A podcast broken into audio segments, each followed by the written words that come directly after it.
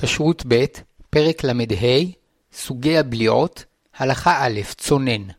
לכתחילה, יש להיזהר שלא ייגעו מאכלי היתר באיסור, ולא בשר בגבינה, ואם נגעו והיו שניהם יבשים וקרים, מותרים בלא שטיפה. ואם יש חשש שנדבקו פירורים מזה לזה, יש לשפשף את מקום מגעם כדי להסירם. ואם הייתה לחות או שמנונית במקום מגעם, יש להסיר את כל מה שדבק שם על ידי שטיפה, ובשעת הצורך גם שפשוף. נגע בשר בגבינה רכה שאין אפשרות לשוטפה, יש להסיר מהגבינה ולזרוק את כל מה שנגע בבשר, ואת הבשר צריך לשטוף. לחם שנגע בבשר לח, מותר באכילה עם בשר, ואם ירצו לאוכלו עם חלב, כיוון שאין אפשרות לשטוף את הלחם בלא שימאס, צריך לגרד מהלחם את מה שנגע בבשר, וכן לחם שנגע בגבינה לחה, אם ירצו לאוכלו עם בשר, צריך לגרד ממנו את מה שנגע בגבינה. נפלה חתיכת בשר לתוך חלב, אם הם צוננים, אין שם בליעה, ויש להוציא את חתיכת הבשר ולשוטפה היטב והיא מותרת. וגם החלב מותר, מפני שגם אם מעט לחלוכית מהבשר התערבה בחלב, היא בטלה בשישים.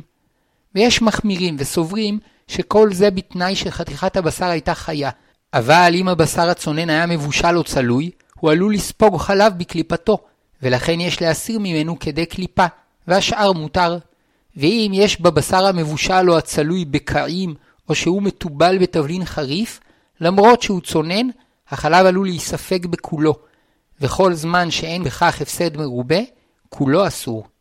כשרות ב', פרק ל"ה סוגי בליעות, הלכה ב' בישול בכלי ראשון. הבישול מתקיים בכלי ראשון, היינו בסיר שמונח על אש או מקור חום אחר. כוחו של הבישול, שעל ידי החום והנוזלים הוא מערב את טעמי המאכלים זה בזה, ולכן אם לדוגמה בישלו בשר טרף עם קטניות, טעמיהם מתערבים זה בזה, ולכן אם אין בהיתר פי שישים כנגד האיסור, התערובת כולה אסורה. גם לאחר שהכלי הוסר מהאש או שהאש תחתיו כבתה, הואיל והתחמם על האש, הוא עדיין נחשב כלי ראשון שיכול לבשל, וזאת בתנאי שחומו לפחות כחום שהיד סולדת פה, 45 מעלות צלזיוס. אבל אם חומו ירד מחום זה, אינו מבשל, אלא דין המאכלים שהוכנסו לתוכו כדין מאכלים צוננים שנפלו זה לתוך זה. ואף שפעמים רבות אין בכוחו של כלי ראשון שאינו על האש לבשל ולהפליט את הטעם שבחתיכת האיסור ולהבליעו במאכלי ההיתר, כיוון שלעיתים יש בכוחו לבשל, קבעו חכמים כלל, שכל זמן שאין גוי אמין שבדק ואמר שאין טעם של איסור במאכלי ההיתר, יש להתייחס לכל מה שבכלי הראשון כאילו התבשל לגמרי. ואם אין בהיתר פי שישים כנגד חתיכת האיסור, גם לאחר שיוציאו את חתיכת האיסור, התבשיל אסור. כשרות ב', פרק ל"ה סוגי בליעות, הלכה ג', עירוי מכלי ראשון. אירע את מה שהתבשל בכלי ראשון על מאכלים אחרים, יש בכוח העירוי לבשלם כדי קליפה. לדוגמה, אירע רוטב טרף רותח על בשר, פני הבשר נאסרים, וצריך לקלף אותם, ואת שאר הבשר צריך לשטוף היטב, והוא מותר באכילה. כדי קליפה הוא החלק הדק ביותר של המאכל שניתן לקלפו כאחד.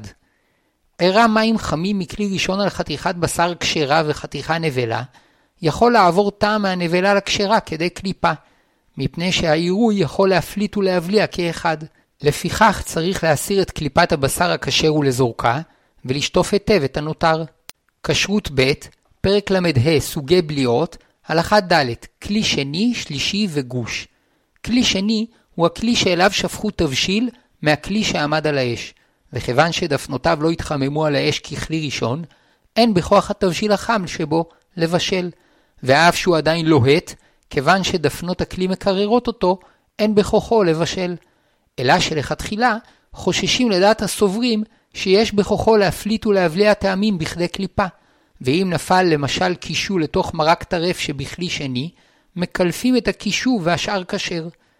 כלי שלישי הוא הכלי שאליו שפכו תבשיל מהכלי השני, וכיוון שהתרחק בעוד דרגה ממקור החום, כוחו לערב טעמים נחלש, וגם אם הוא עדיין חם מאוד, אין חוששים שמא יבליע ויפליט כדי קליפה במאכלים שיניחו בו, ואף אין חוששים שעירוי היוצא מכלי שני יבליע ויפליט טעמים, אלא דינו כצונן.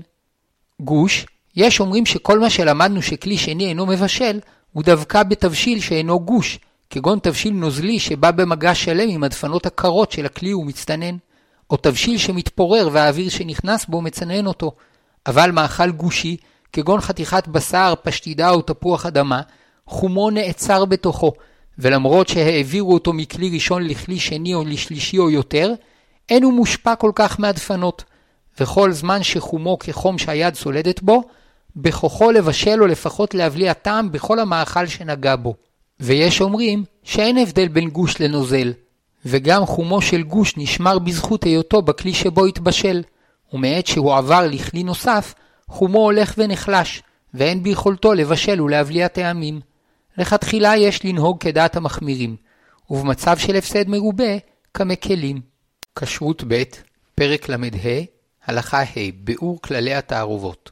הכללים שקבעו חכמים בהלכות תערובות ובליעות, כמו ביטול בשישים, כלי ראשון מבשל, הם גדרים שקבעו חכמים כדי להרחיק את האדם ממקרים שבהם יאכל מאכל שניתן להרגיש בו טעם איסור. אבל אין הכוונה לקבוע שתמיד, או ברוב המקרים, יהיה ניתן להרגיש בטעם האיסור כפי הכללים. כלומר, למרות שפעמים רבות טעם האיסור בטל בכמות הגדולה ממנו פי 40, כיוון שבמקרים רחוקים, כאשר טעם האיסור חזק ומתבטל רק בפי 60, קבעו חכמים שכל האיסורים יהיו בטלים ב-60. ולכן, אם חתיכת בשר טרף נפלה לתבשיל, למרות שפעמים רבות טעמה מתבטל בפי 40, כל זמן שאין בתבשיל פי 60 כנגד חתיכת האיסור, כולו אסור. לא זו בלבד, אלא שאם לא היה בתבשיל פי 60 כנגד חתיכת הטרף שנפלה לתוכו, למרות שהוציאו אותה מהתבשיל, התבשיל נותר באיסורו, מחשש שמא כל טעמו של הטרף יצא לתוכו. לא זו בלבד, אלא שאם אותה חתיכת טרף תשוב ותיפול לתבשיל שני שגם בו לא יהיה פי 60 כנגדה, גם הוא ייאסר. כלומר, חוששים שמא כל הטעם יצא לתבשיל הראשון, ושמא כל הטעם יצא לתבשיל השני, וכך גם לתבשיל השלישי. יתר על כן, הכלל אינו מחלק בין אם חתיכת הטרף שעתה בתבשיל דקה או שעה, מפני שאין דרך לקבוע כמה טעם יוצא בדקה וכמה בשעה. לא זו בלבד, אלא שגם אם התבשיל הוסר מהאש, למרות שחומו נחלש, כיוון שלעיתים יש בו עדיין כוח לבשל כמו בהיותו על האש, קבעו חכמים כלל שגם כלי ראשון שאינו על האש מבשל. ולכן, אם חתיכת הטרף תיפול לתוכו ולא יהיה בו פי שישים כנגדה, כולו ייאסר. כלומר, הכללים קובעים גדר למצבי ספק, כדי להרחיק את האדם מהאיסור, אבל אינם קובעים שכך המצב בפועל. ולכן, אם גוי אמין יטעם את התבשיל ויאמר שאין מרגישים בו טעם איסור, נפתר הספק, וכבר אין צורך להשתמש בכללי הגדר. והתערובת מותרת, למרות שאין בה פי שישים כנגד האיסור. אבל כשאין אפשרות לשאול גוי אמין, צריך לנהוג כפי כללי הביטחון, וכיוון שלפעמים תשובתו של הגוי נמצאה לא מדויקת, נהגו שלא להסתמך על גוי, זולת מקרים של הפסד מרובה. עוד נראה לבאר שכל המחלוקות שנחלקו הראשונים והאחרונים בדיני התערובות והבליעות, כמו לגבי עירוי מכלי ראשון וכלי שני וגוש, הן על השאלה עד היכן צריך להרחיק את הגדר כדי למנוע מכשול. והשיטה המרכזית בהלכה היא שכללי הגדר נועדו לגדור גם מקרים רחוקים, אבל לא להחמיר חומרה יתרה ולגדור מקרים נדירים ביותר. ואם בפועל מישהו ייתקל במקרה נדיר שבו האיסור יתבטל על פי הכללים ובכל זאת טעמו מורגש, יפסיק לאכול. ועל מה שאכל לא עבר באיסור, הואיל ונהג על פי הדרכת חכמים, ולא התכוון לאכול איסור. כשרות ב', פרק ל"ה סוגי בליעות, הלכה ו' צלייה. שתי חתיכות בשר, האחת כשרה והשנייה טרפה, שניצלו או נאפו יחד על האש, תוך שהן נוגעות זו בזו, בין היו זו על זו ובין היו זו לצד זו, אם הייתה אחת מהן שמנה, היינו שיש בה שומן, על ידי השומן טעם האיסור מפעפע וחודר בכל חתיכת ההיתר, ולכן, אם אין בה פי שישים כנגד חתיכת האיסור, כולה אסורה. ואם היו שתיהן כחושות, כיוון שאין שם שומן שיפעפע בכל החתיכה, יש להסיר מחתיכת ההיתר כדי נטילה, היינו כרוחב אצבע, 1.9 סנטימטר, והשאר כשר. כיוון שבפועל פעמים רבות קשה להגדיר את מצב השומן, נוהגים להחמיר כשתי האפשרויות, שאם אין בחתיכת ההיתר פי 60 כנגד האיסור, כולה אסורה, שמא אחת החתיכות שמנה, ואם יש בחתיכת ההיתר פי 60 כנגד האיסור, יש להסיר ממנה כדי נטילה, שמא שתיהן כחושות. וכל זה במיני בשר שכמעט תמיד ישנו ספק לגבי השמנונית שבהם. אבל במאכלים אחרים, כאשר ברור בעליל ששתי החתיכות כחושות, יש להסיר מהחתיכה הכשרה כדי נטילה בלבד. כשרות ב', פרק ל"ה, הלכה ז', תתאה גבר. למדנו עד כה שבצונן אין בליעה, ואילו בבישול בכלי ראשון יש בליעה גמורה. השאלה מה הדין כשצונן וחם הונחו זה על זה. למעשה נפסק תתאה גבר, כלומר, התחתון גובר, משום שדרכו של החום לעלות למעלה. לכן, אם היה מרק חם בכלי ראשון, ונפל לתוכו בשר טרפה קר, כיוון שהתחתון גובר, חוששים שמא היה שם בישול גמור, ואם אין במרק פי שישים כנגד חתיכת הטרף, הוא נאסר. ואם המרק הכשר היה קר ונפל לתוכו בשר טרפה חם, כיוון שהתחתון גובר, אין חוששים לבישול גמור, אבל חוששים לבליעה בשיעור של כדי קליפה, ולכן די שיהיה במרק פי שישים כנגד קליפת בשר הטרפה. כיוצא בזה, אם הונחו שתי חתיכות בשר זו על זו, אחת כשרה ואחת טרפה, אם התחתונה חמה בדרגת כלי ראשון, אפילו אם אינן על האש, חומרת המגע ביניהן כחומרת בישול של צלי שמן. וממילא, אם אין בחתיכה הכשרה פי שישים יותר מהאסורה, כולה נאסרה. ואם התחתונה קרה, כוחה של התחתונה גובר, ואין במגע ביניהן חומרת בישול. אמנם כיוון שהחתיכה העליונה חמה, יש שם בליעה כדי קליפה, וצריך לקלף את החתיכה הכשרה במקום מגעה עם הטרפה. כשרות ב', פרק ל"ה, הלכה ח', מלוח כרותח. אמרו חכמים, מליח כרותח. מליח הוא מאכל שאינו נאכל לבדו מרוב מליחותו. והכלל הוא שאם המאכל המלוח נגע במאכל אחר ויש שם לחות ביניהם, המאכל המלוח מבליע את טעמו במאכל האחר, כדוגמת ההבלעה הנעשית על ידי רתיחה. וזאת משום שהמלח גורם למאכל לפלוט מתוכו לחלוכית וטעם ולהבליעם במאכל שנוגע בו. אולם המאכל המלוח עצמו אינו קולט טעם מהחתיכה התפלה, שאינה מלוכה. לפיכך, אם חתיכת בשר מלוכה נגעה בחתיכת גבינה תפלה, המלח שבבשר גורם לטעם הבשר לצאת אל הגבינה, אבל הגבינה התפלה אינה מוציאה טעם אל הבשר, ודי לשטוף את הבשר והוא מותר. ואם הגבינה הייתה מלוכה והבשר טפל, הגבינה נותנת טעם בבשר, ואילו הבשר אינו נותן טעם בגבינה. ואם שתי החתיכות מלוכות, שתיהן נותנות טעם זו בזו. וכמה תאסור החתיכה המלוכה את חברתה?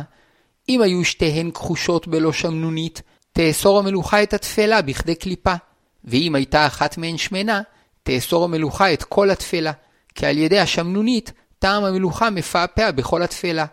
ואם היה גודלה של התפלה פי שישים מהמלוכה, אינה נאסרת, וכיוון שפעמים רבות קשה לקבוע אם אחת מהן שמנה, נוהגים להחמיר כשתי האפשרויות. לפיכך, אם בחתיכה שקיבלה טעם מהמלוכה היה פי שישים, יש לאסור את קליפתה, שאולי הן כחושות וקליפתה נאסרה, ואם אין בה פי שישים, יש לאסור את כולה, מפני שאולי אחת מהן שמנה. כשרות ב', פרק ל"ה, הלכה ט', כבוש כמבושל. אמרו חכמים שכבוש נחשב כמבושל, היינו שכאשר כובשים מאכלים בתוך נוזלים למשך יממה שלמה ברציפות, כל טעמי המאכלים שבתוך הנוזלים נבלעים זה בזה כמו בבישול. לפיכך, אם שרו בנוזלים מאכל כשר ומאכל טרף במשך יממה, ולא היה שם פי שישים כנגד המאכל הטרף, הכל אסור. ואם הכבישה נעשתה בנוזלים מלוכים או חריפים במיוחד, הכבישה יכולה להיעשות כבר בשיעור הזמן שניתן להרתיחם על אש. רבים שערו זמן זה בכ-18 דקות, ואם זמן הכבישה היה פחות מכך, יש להסיר מהמאכל הכשר כדי קליפה. נחלקו הפוסקים אם גם כלי בולע טעם על ידי כבישה, כגון אם שרו מרק של בשר טרף במשך יממה בתוך סיר, האם יצטרכו להכשיר את הסיר? להלכה נפסק שלכתחילה יש להחמיר להכשירו בהגעלה, אבל אם כבר בישלו בו מאכל, אינו נאסר. כשרות ב', פרק ל"ה, הלכה י', ריח וזיעה.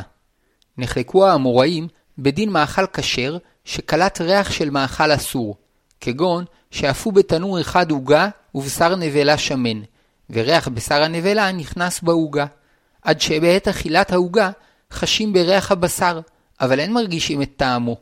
למעשה נפסק שלכתחילה יש להקפיד שלא ייכנס ריח של איסור למאכלים.